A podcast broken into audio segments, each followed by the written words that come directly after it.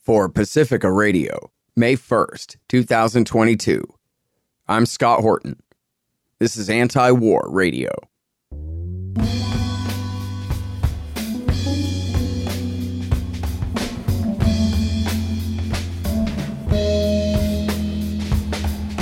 All right, y'all, it is Anti War Radio. I'm your host, Scott Horton. I'm the editorial director of antiwar.com and author of the book Enough Already Time to End the War on Terrorism. You can find my full interview archive, more than 5,700 of them now, going back to 2003, at scotthorton.org and at youtube.com slash Scott Horton Show. And you can follow me on Twitter at Scott Horton Show. All right, y'all. Introducing again Nasser Arrabyee. He is a reporter out of Sana'a, Yemen. And uh, as we like to joke, the New York Times used to run his pieces back when they wanted to know what he had to say. But I've been interviewing him for seven years now since the start of the latest phase of the war in Yemen when Obama turned around and took Al Qaeda and Saudi and UAE's side against the Houthi regime that had seized power in Sana'a. And uh, two weeks ago, we talked to Nasser, and he had some good news for us that this ceasefire is different and better than the other ceasefires. So now it's time for our update. Welcome back to the show, Nasser. How are you doing, sir? Yeah, thank you very much. Thank you for having me. Uh, appreciate you joining us. So, um, what's the news? How is the ceasefire holding up there? It's still holding and it's still completely different as i told you last week completely different than any of the previous uh, ceasefires so um, uh, it's different because um, of the compromises being made from all parties.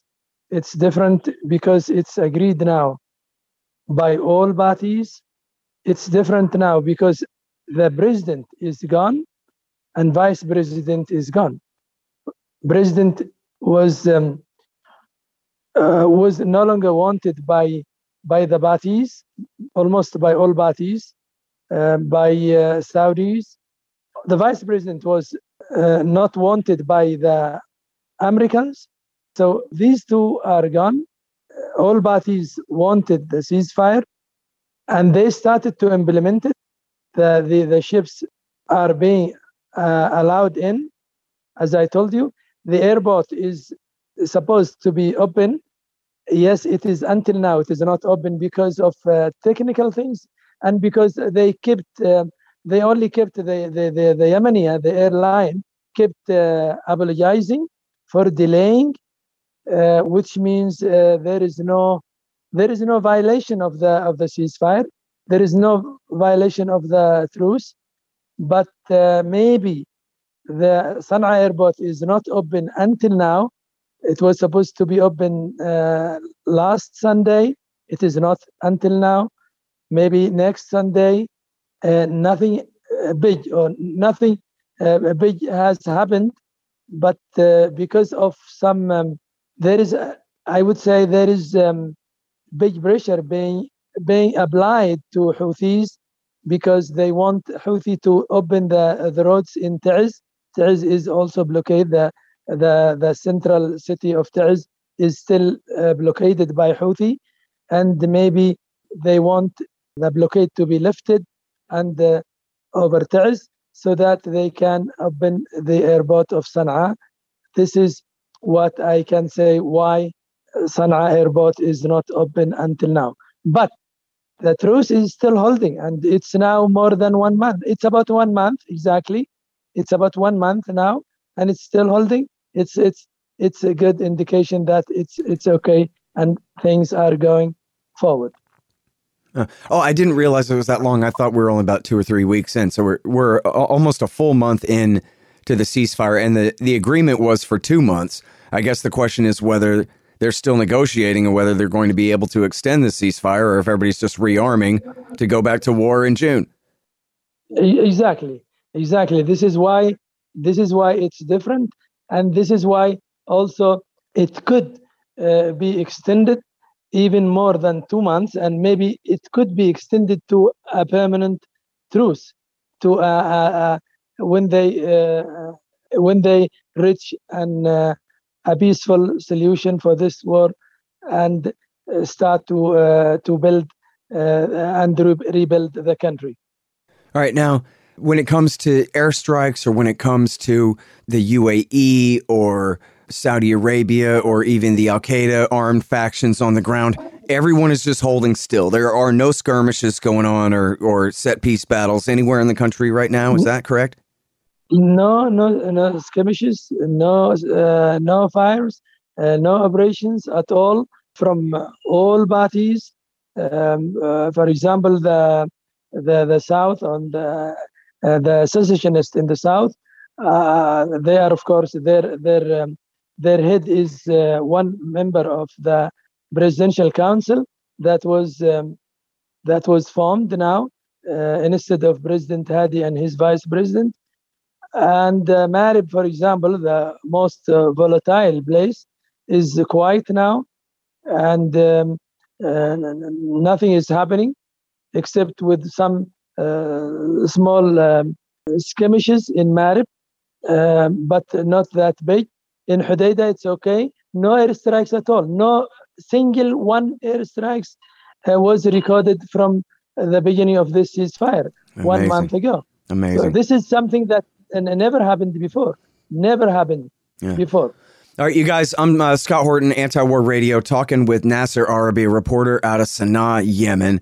And we're talking about the possible end of this horrible war. It's probably the least covered war, but it's uh, every bit as bad as Iraq War II for the last seven years. Now, Obama started it, Trump continued it, Biden promised to end it a year and a half ago and then didn't.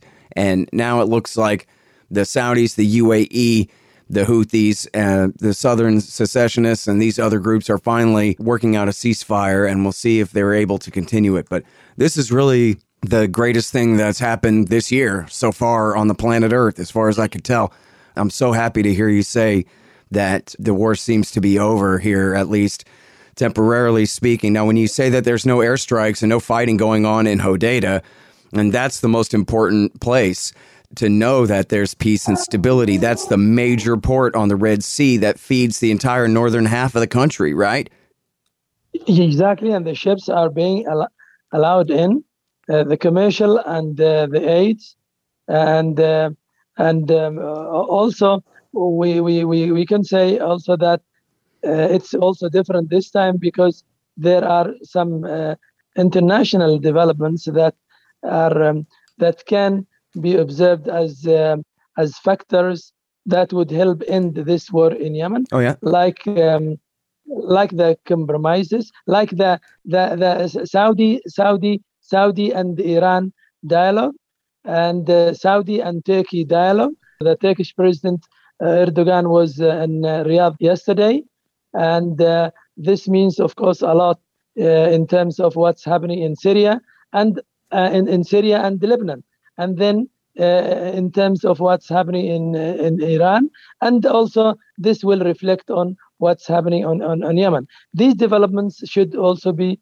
should be considered as uh, big things that would uh, and could that would or could at least uh, help ending end the war here in, Yemen. Mm. yeah, that's at least one thing that Biden has done positively. Was just about a year ago, he sort of signaled a lesser interest in the Middle East. Not that he's going to completely wrap up the terror war or anything like that, obviously, but that he wanted to shift away and focus more on China and now Russia, of course, and that it was in response to those signals, really, that the Saudis decided, hey, let's go to Baghdad and meet with the Iranians and start softening up this relationship in anticipation of his claim that he was going to call off support for this war, right? Exactly. So he didn't exactly. end the support. So these, uh, these he didn't end the support, but he said that he might, and that was enough to get them talking at least.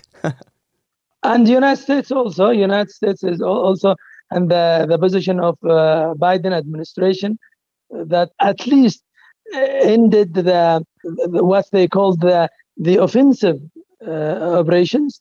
And this is uh, this is something that that, that that that could be also good for helping uh, this uh, solution this uh, problem to be solved Hmm. Well, my understanding was that they did not end any of that support, really. That they said they were going to at first, and then they didn't. But uh, they continued it, you know, all along. The, offen- yet- the offensive, they said, they said the offensive. It is not, uh, it is not yes there, but at least the, the what they say um, apparently um, they say they say that, that, we want we want to end it. We want to end it. Right. Uh, uh, Biden said that uh, he wanted to make Saudi uh, Baraya. Now he's he's trying to help because uh, he needs them. He needs Saudis. But uh, we we should look to these things as things that could end because the, Yemen war is is easy to to to end if they if they if there is a, a good willing, a good uh, political willing. Mm-hmm. All right, now um, it says here that uh, there's a headline at antiwar.com uh, by Jason Ditz. Yemen's new leaders say our first option is peace, and this new leadership council uh, that has been appointed, I guess, by the Saudis here. Uh, are going to talk to the UN soon. They're going to be meeting with the UN. Maybe they already did. Um, in order to uh, move forward talks with the Houthis. So, can you talk a little bit about the importance of the Saudis essentially dropping the main demand of the war, which was that they were determined to see Mansour Hadi reinstalled in power in Sana'a? Exactly. So, th- this is the, the, most important thing is this uh, the uh, Hadi, uh, Hadi being gone now means a lot to uh, to the issue of ending the war in Yemen because uh, Hadi two years or three years ago ago uh, he uh, appointed the vice president just to tell the Americans and the, the Saudis and the Emiratis that if you want me gone, if you want me gone, you would you would you would find who is worse than me. That is the vice uh, the vice president who uh, has uh, some links to Al Qaeda. So now they uh, they thought of this uh, many times how to make how to uh, repair this problem and they uh, um, they removed them uh, both and this is uh, and they they established the council the presidential council that is supposed to make the dialogue with Houthi and until now the indications that um, that the indications tell us that this could happen because the the, the the the uh, Houthi side, and the Emiratis and Saudis want or seemingly want to end this war because of the uh, regional and international developments, as we, we can say. Yeah. Um, all right. Now, what about the Bin Ladenites there? The uh, you call them Al Qaeda, ISIS. You've told me on the show before that unlike in Syria, there's not really a split. In fact, I think the split in Syria is somewhat overblown, but that they get along just fine. These kind of these different Bin Ladenite groups there, and if we know anything about them, bunch of suicide bombers and crazies, is that they don't really take orders too well. So I wonder if uh, it's clear that the Saudis and or the UAE just have these guys under wraps, and if the crown prince declares ceasefire, that they're going to obey that? Well, th- th- this depends on one thing. Uh, Al Qaeda and ISIS ca- can be used easily by, by both, by Saudi Arabia and by uh, UAE. But now they are calm because um, uh, because there is willingness to end the war. But it doesn't mean now that they are gone and they you can't see them because they are there. Um, and uh, the sympathizers of these people are uh, within even within the presidential councils. You know there is the one uh, of the eight members of the presidential council who uh, is um, close to the to the so-called um, giant brigades. And giant brigades are salafis and Salafis, of course, are close to Al Qaeda and ISIS, uh, but uh, the Al Qaeda and ISIS that are under the control of uh, Saudi and UAE, uh, because they use them against Houthi from the beginning of this war, seven years ago. So it's okay. It's quiet. and nothing happened. No operations, no suicide bombings uh, uh, during Ramadan, during this ceasefire. And uh, uh, but uh, my explanation for this is that they, there is a strong willingness from Saudis and from UAE side to end this war.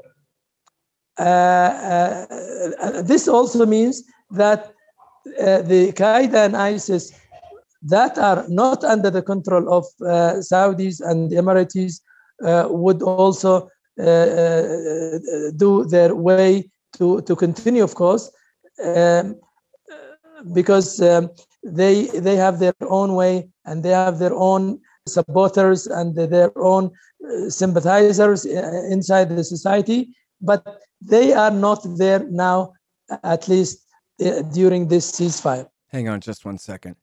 Hey guys, I had some wasps in my house. So I shot them to death with my trusty Bug Assault 3.0 model with the improved salt reservoir and bar safety.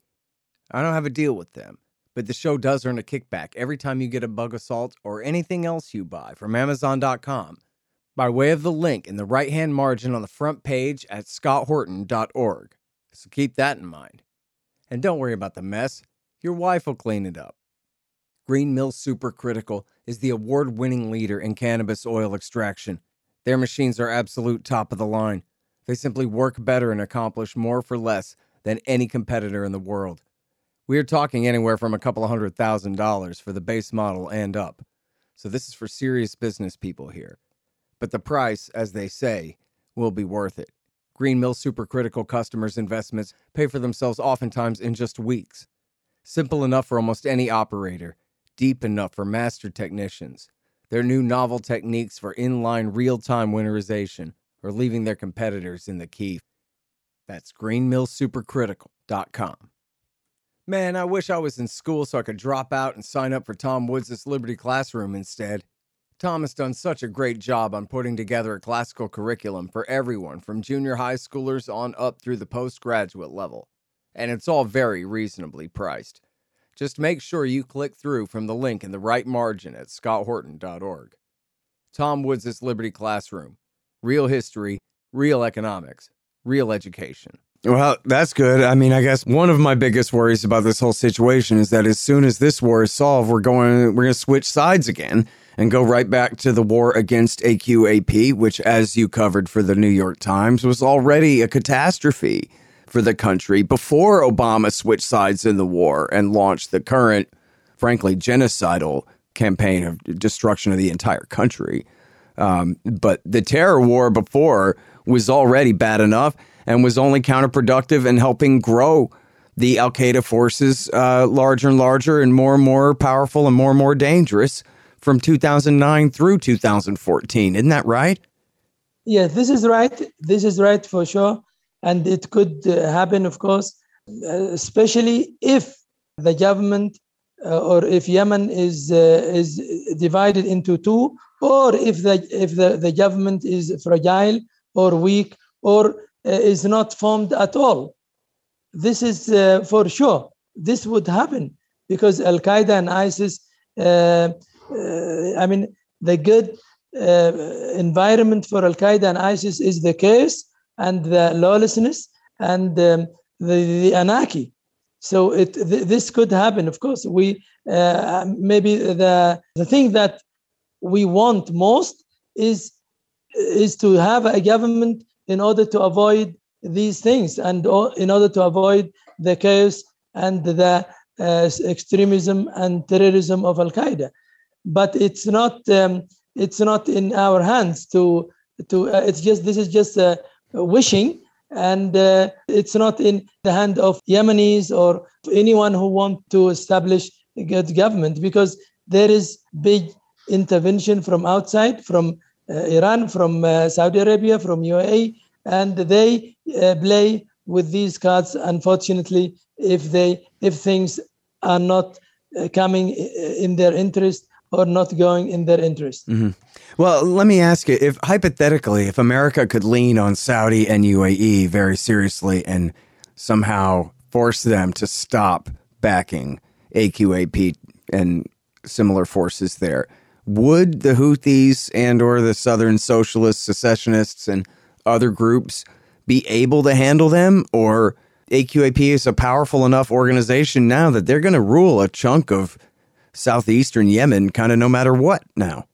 Yes, uh, it's uh, yes. Uh, Houthi can't can't control them, especially with the limited resources they have. Houthi is their enemy, number one. Yes, but um, if there is no uh, consensus, if there is no uh, strong willingness from all parties, from from all parties, the main parties, I mean, Houthis, uh, Saudis, Emiratis, and also U.S. Uh, this Qaeda will uh, will will grow and thrive more and more until it uh, it establish or until it controls the whole country or at least a main part of it, like the south or east, because Yemen is very big. So uh, I think the only thing to avoid uh, or to prevent Al Qaeda from establishing uh, a government or from controlling a part of Yemen the only good thing is to end this war because it the the, the biggest winner as I, I as we always say the biggest winner from this uh, chaos and from this war is Al Qaeda and ISIS of course that's right and from the very beginning, I mean, listen, no American who cares about foreign policy at all can claim ignorance on this. In March of 2015, the Yemen expert Michael Horton, no relation to me, from the Jamestown Foundation. He told a great hmm. Pentagon reporter, Mark Perry, he said, Well, John McCain complains we're flying as Iran's Air Force in Iraq right now, which, of course, that was all John McCain's fault, too. But he said, Well, we're flying as Al Qaeda's Air Force in Yemen. And that was just as clear as it could be. That uh, and here, as we've talked about over and over again, in January of 2015, the Wall Street Journal and Al Monitor both ran stories about how the U.S., our current Secretary of Defense, Lloyd Austin, was a four star general, head of Central Command, and he was working with the Houthis, passing them intelligence to use to target and kill Al Qaeda guys with. And that was just two months before Barack Obama turned right around and switched sides in the war. So, for anyone paying attention at all, it's been just absolutely clear as day. It's just a black and white, up or down issue. This war is treason being fought on behalf, has been fought for the last seven years, on behalf of the same guys who blew up the USS Cole at port in Aden, who helped coordinate the September 11th attack, who tried to blow up a plane over Detroit on Christmas Day 2009 with the underpants bomb, and did the printer cartridge bomb plots, the massacre at Charlie Hebdo uh, headquarters there in Paris, France, and a couple of those other uh, massacres in Europe. And these are real Al Qaeda guys, not, oh, Al Qaeda linked forces like our government claims about whoever they want to kill. These are real dangerous guys, and they're who we've been fighting for this whole time. So, never mind accountability. the only question is just how powerful are they now, and and what sort of, uh, you know, what does the next chapter in the war on terrorism in Yemen look like? I think not good. I think yes, I think not good, especially if this war is not uh, is not ended. It, it, it would be even worse and worse because it's uh, the war is the, the, the thing that that feeds them. The, the war is the thing that that uh, help them grow more and more. And uh, of course, uh, the war divide people and um, uh, help many others to to join Al Qaeda and ISIS um, uh, out of um, anger or out of uh, uh, poverty or out of uh, whatever reason. There are a lot of reasons, of course. So, uh, if United States want to fight to to to to to eradicate Al Qaeda and ISIS and terrorism in Yemen, it must uh, do everything that, that they could to help the to help end this war. otherwise, of course, it would it would be uh, just a, a, victory for Al Qaeda and ISIS, as we know uh, always. Yeah. All right. Now, um, uh, again, it's Anti-War Radio talking with Nasser Arrabyee, a reporter out of Sana'a, Yemen. And along with treason, as we uh, mentioned previously, uh, briefly, as we've discussed on the show plenty in the past, this war amounts to a genocide as well. And I don't really like throwing that term around loosely. And there are different definitions of it, but when I don't like to use it unless we really mean absolute mass killing of civilians, deliberate mass killing of civilians. And in this war, as documented for one by Martha Mundy from the London School of Economics and Tufts University, uh, she did a study about how they target the farms, the trucks, the flocks of sheep in the field, the grain silos, the horses in their stables, the fishermen's boats. And this has been going on for years. Uh, you know, for all the destruction of the other terror wars of the 21st century, this is unique in the deliberate and systematic targeting of civilian infrastructure, water, electricity, sewage, uh, you know, uh, garbage, and the hospitals in the middle of a cholera outbreak. The Americans helping the Saudis bomb the uh, cholera hospitals. I mean, this is what do you call it when the most powerful nation in the world, especially, deliberately inflicts a famine on another nation, this poor, weak nation. And so I wonder if you could talk about where the humanitarian situation stands now. Your best estimates, I know you've kept track, your best estimates of the number of people killed in in violent combat uh, versus also those who have died um, of cholera and of uh, other otherwise easily treatable diseases and malnutrition and so forth, Nasser.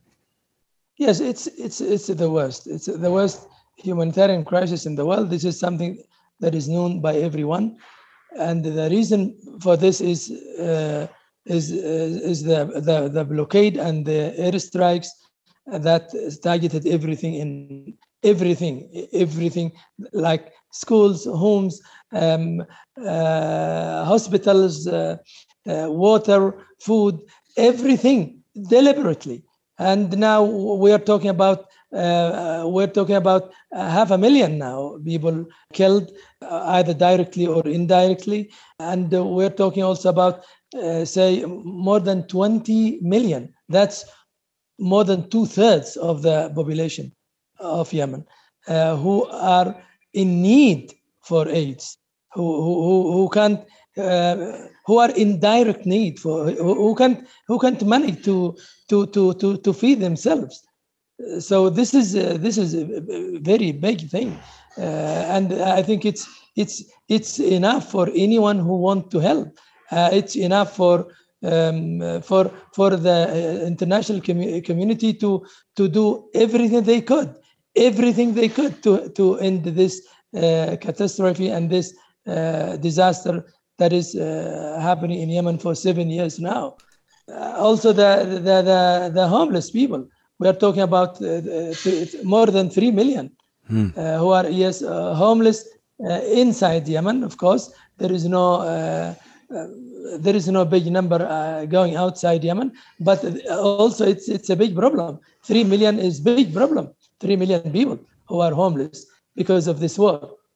It's half a million. It's about uh, five hundred thousand people mm. who are who are killed so far uh, directly or indirectly. When I'm saying directly, indirectly, of course, it's uh, it's because of the war, because of this war, but not necessarily being killed by uh, by, by by guns. Right, and, and people bombings. people have to understand that when when a small child is malnourished, then they can be killed off by the common cold. Exactly. If if a, if a if a child dies because he's he's he's hungry or because there is no good nutrition because of the blockade, it's a war. It's a war. Yes. yes. Yeah. Um, it's just terrible. I want to mention uh, real quick here yemenfoundation.org. I know this lady, Aisha Jumaan, is the president, and a friend of mine investigated this group very carefully and showed that 98% and more of the money that they raise goes directly to help people in Yemen. They don't take any salaries or any of this, and not all charities are that effective. But this is really a great one. And Aisha Jumaan is a, a really great lady. And that's yemenfoundation.org if people want to help support for the humanitarian cause there. Um, and with that, we're out of time. We have to wrap it up. But thank you so much again for your time on the show. Best of luck to you and to all your countrymen there, Nasser. And I sure hope that you guys can figure out a way to extend this ceasefire into a real armistice and a real end to this war. So peace to you, my friend. Thank you very much. Thank you for, for, for, for your, your interest in Yemen. Thank you very much for your support in Yemen. All right, you guys, and that has been Anti War Radio for this morning. I'm your host, Scott Horton, editorial director at antiwar.com and author of Enough Already Time to End the War on Terrorism. You can find my full interview archive, more than 5,700 interviews now, going back to this time 2003 at scotthorton.org and at youtube.com slash Scott Horton Show. And I'm here every Sunday morning from 8.30 to 9 on KPFK 90.7 FM in LA. See you next week.